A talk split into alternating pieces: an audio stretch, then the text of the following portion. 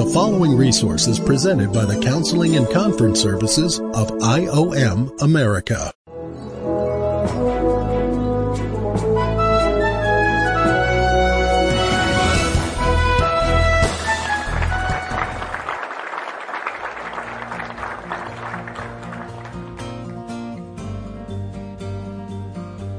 Welcome to Z-Pod.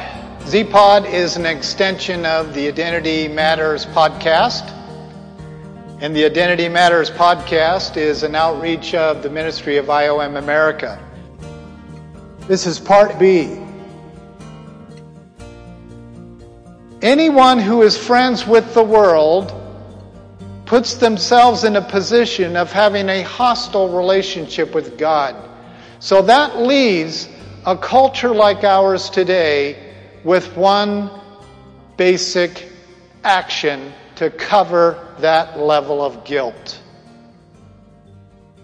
We have to convert God into being a pluralistic, emergent God. He's not done. He says, Therefore, whoever wishes to be a friend of the world makes himself an enemy of God. Our entire world of technology, particularly in social media, is based on friending people who simply you're not friends with because you've never met them. The entire world of technology is built around of what James is telling us here. Then he finishes with, or do you think that the scripture speaks to no purpose. He, God, jealously desires the Spirit which He has made, and of course, my favorite line is, which He has made to dwell in us. Friendship with the world sets up God to be jealous. For the Spirit of the living God who dwells within us. If you think you can be a Christ follower and call yourself a true Christian, you probably aren't into your Bible very much. Grandmas, church, please come back. Here's the leading need of Gen Z perception of self through the eyes of an absolute God. That's what they need. Now I'm going to show you something about the church and a mistake that was made. With best intentions, the church placed the millennial youth in an entertainment driven gospel that used external glitz, kind of like a Disney World environment in your youth group. In fact, there were some youth groups that were even better than Disney World where they would spend money on lights, smoke, sound. God only knows what else to stimulate the external to reach the youth. And this is what cemented the norm for church services and doctrines. So now we wonder why Gen Z is not prepared for the absolute serious minded Jesus, our Jesus, the real Jesus, the real deal. Not the pot smoking, multicultural dressed Jesus who waves his hand like the Pope and believes that any pathway that you take is okay because you'll come to me. The reality of that statement is, is that all paths are going to lead to the millennial Jesus. But his name is not millennial Jesus. He will surprise you with his name later. Now here's how it happened. If you look there to the left on the, on this slide, you got the baby boomers traditional church. As I said to Jane earlier, as I was sharing this with her, that you can go the church before the baby boomers church, and then the church before that one, and that is quality research.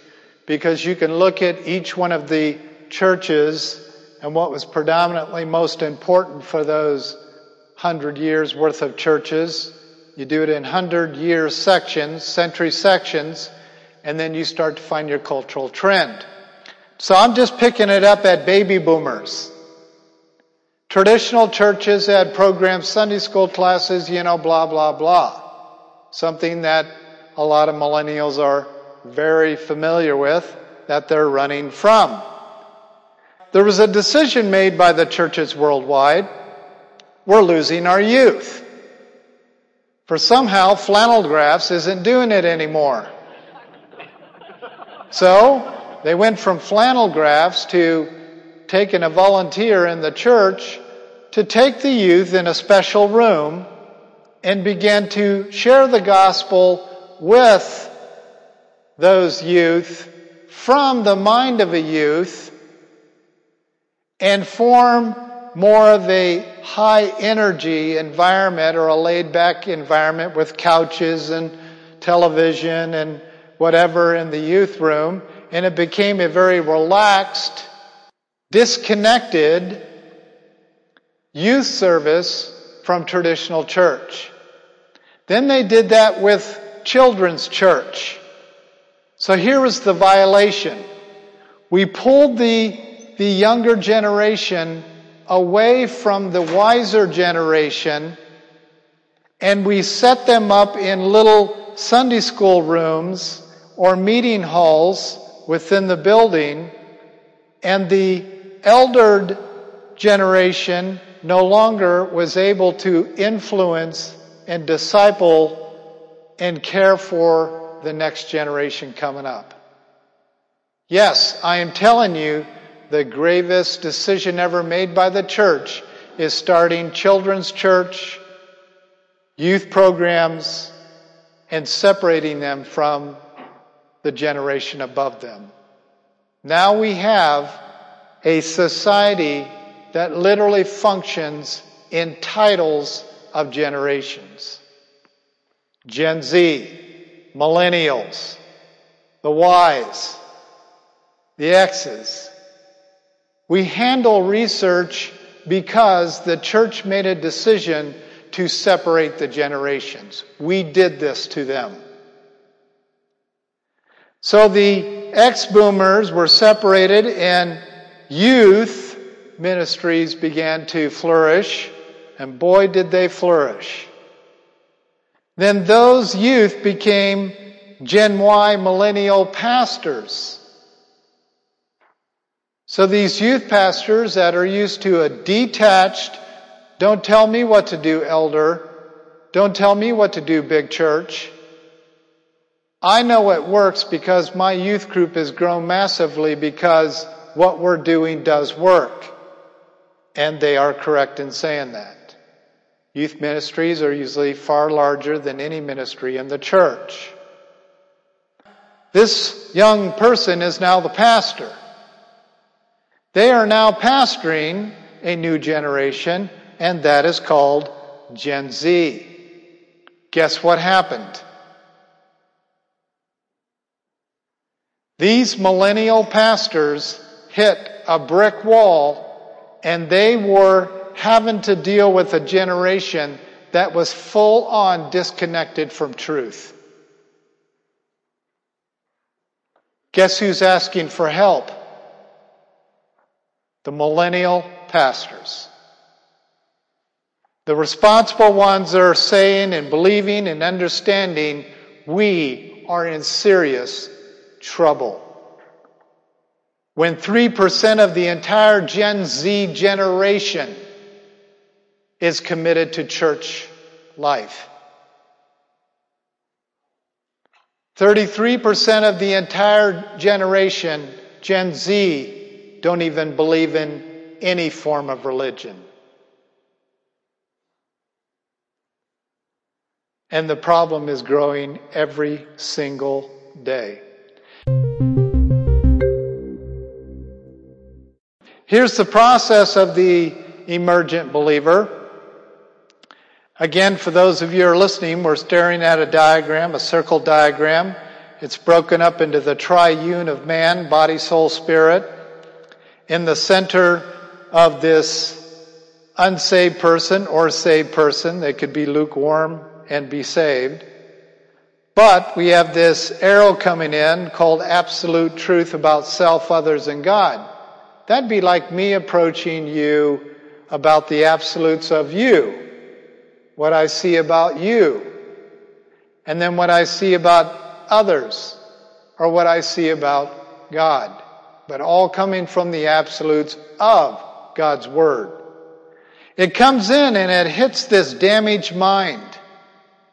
Now, if you've ever been turned over to a depraved mind, like it says in Romans chapter 1, I'm afraid you are not going to get this. You might be a learning freak, but you're not going to get it.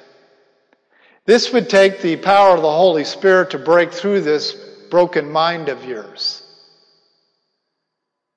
There are people that actually have broken minds. They can hear the most profound, absolute truths that even an unbeliever would go, wow, I've never heard anyone come out and just say that. They're dead. They're not alive in Christ. They're unsaved. They know they're unsaved. They got an Adamic nature that's dragging them around every day. But they'll hear an absolute profound truth and it stops them and they go, wow, this is not that person. There's something wrong with this person's mind. It's damaged. So that damaged mind immediately goes for the emotions, not the mind processing the things of God. It goes to the emotion. This doesn't feel right. I don't know what this guy is saying. I don't understand it, but it doesn't feel right. Now I got to keep in mind the millennial Jesus is built around the concept of a feeling Jesus. He feels everything that I struggle with. The millennial Jesus was birthed out of the feelings of mankind. So the emotions get dumped into the will, and the will chooses to believe this damaged mind's conclusion. They're certainly not going to accept the absolute truth. It dumps into the belief system after that, which forms the self life thinking system. That dumps into the the body and results in the Mimi gospel, which is a new buzzword on the internet. The Mimi gospel is just another way of saying me through me diagram that we present to you guys occasionally. Well, that dumps out and it basically proves our little, our, our little train illustration. And that is feeling, fact, faith. And this is all about me. Everything's about me. Everything comes out of your mouth is about me. Every video I watch is about me. Every article I read is about me. Everything's about me. And you look at that person to challenge them with absolute truth, to give Jesus' life away and quit becoming a fat baby, and they think you're mean. Because everything's about me. That is the fuel, the gasoline to this new culture. Now, here's the irony. Ask a good theologian, he'll tell you. Unless they're a theologian, one of these quirky translations that now are replacing thinking words with feeling statements. But the Bible doesn't speak of your emotions, hardly ever, as an address on what to fix. It's always a conclusion. It addresses the mind. There's no scripture, 602, 292, 2982, that addresses the feelings. It is the mind. Christ's mind is to renew our feelings. Is that what it says? Christ's mind is to renew our minds. Our minds dump into the will, chooses to believe that, dumps into the emotion, and we get excited about it. We have joy, peace, patience, you know? But this generation is doing it backwards, and we're getting a backward culture.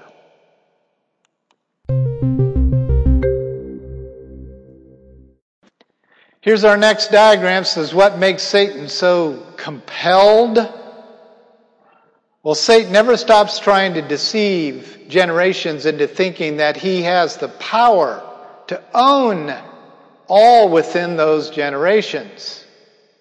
But the reality is, he does own them if they're not born again. The leading thing that Christ followers do not like to discuss. So what makes him compelled to move forward?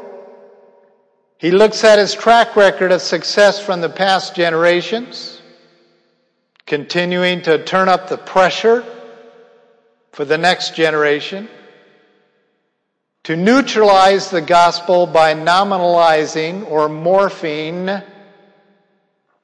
through the misbeliefs of the generation before each new culture. And that's how us researchers gather our data. We look at the generation before you and then before that generation. Spend your time doing all of your thinking and analyzing with Gen Z, you're doing it backwards. The enemy counts on generational overflow of all kinds of choices that are made by the church or believers, followers, unsaved people. He doesn't really care. He just needs to turn up the pressure to neutralize the gospel. Neutralize means lukewarm. Church of Laodicea will be the last that you will see. After that, you're going to see the shining teeth of Jesus Christ. We're coming close, folks. So, individualized seared conscience, this is individual that has a broken mind. Pictorial Hebrew means broken. Greek, seared, is a branding iron. Both are great. So, a seared, broken mind of an individual, when it moves into being a societal, seared conscience, the people around that person are going to be supporting their seared conscience as truth with a little t. Then the generation that is holding them all together becomes seared in their conscience. And finally, you will have a seared culture. A culture is where people like to hang out. Bars, churches, governments, homes. Culture is an environment that you have chosen to be a part of. Now, if you can imagine that culture being a global one, that is what we're watching for. Confusion produces fusion. What I mean by that is our culture is changing faster than any other culture in church history. And the youth are disillusioned and confused. Confused literally means the lack of understanding resulting in fusion to uncertainty. The bottom line is Gen Z is being forced into fusion, the process or results of joining two or more things together to form a single entity and or belief. This, my dear listener, was the definition and its process of a pluralist person, place, or thing. Fusion is a great word. It's not mixing something in. When you fuse in cooking, what are you doing? You can fuse a flavor into another piece of food that normally would taste like an apple. And if you fused banana into that apple, the apple is no longer going to taste like an apple, it's going to taste like a banana. What is used in the fusion is the primary and dominant religion pluralist. An example, Barna Group survey revealed that 34% of Gen Zers agree that lying is morally wrong, leaving 66% believing it is acceptable. Trending proves that it takes 90% of a population to set a precedent for change causing a 56% shortage to redirect a culture, which becomes our goal. The odds of getting 90% turned around in Gen Z is probably next to nil. We'll spend more time on that next week. Here's our identity matter statement for today. Gen Z statistics are revealing that not only is our present generation and culture deeply confused about absolute truth, gender and sexuality, but it reveals their generation refuses or rejecting fusion to listen to the generations above them. They don't want any more fusion from their elders, is what this is saying. Don't brainwash me with your beliefs. This results as a generation that places their identity in a post truth generational anti ethics modality. We have our work cut out for us.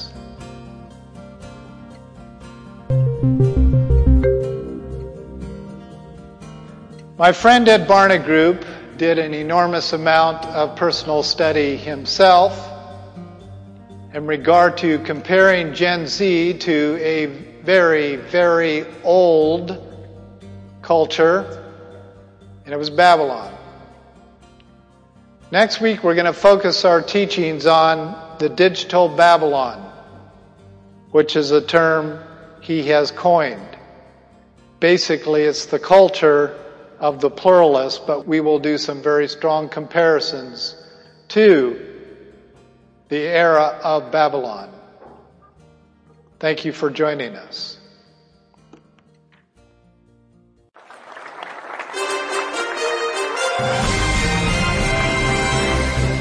You've been listening to Identity Matters Podcast.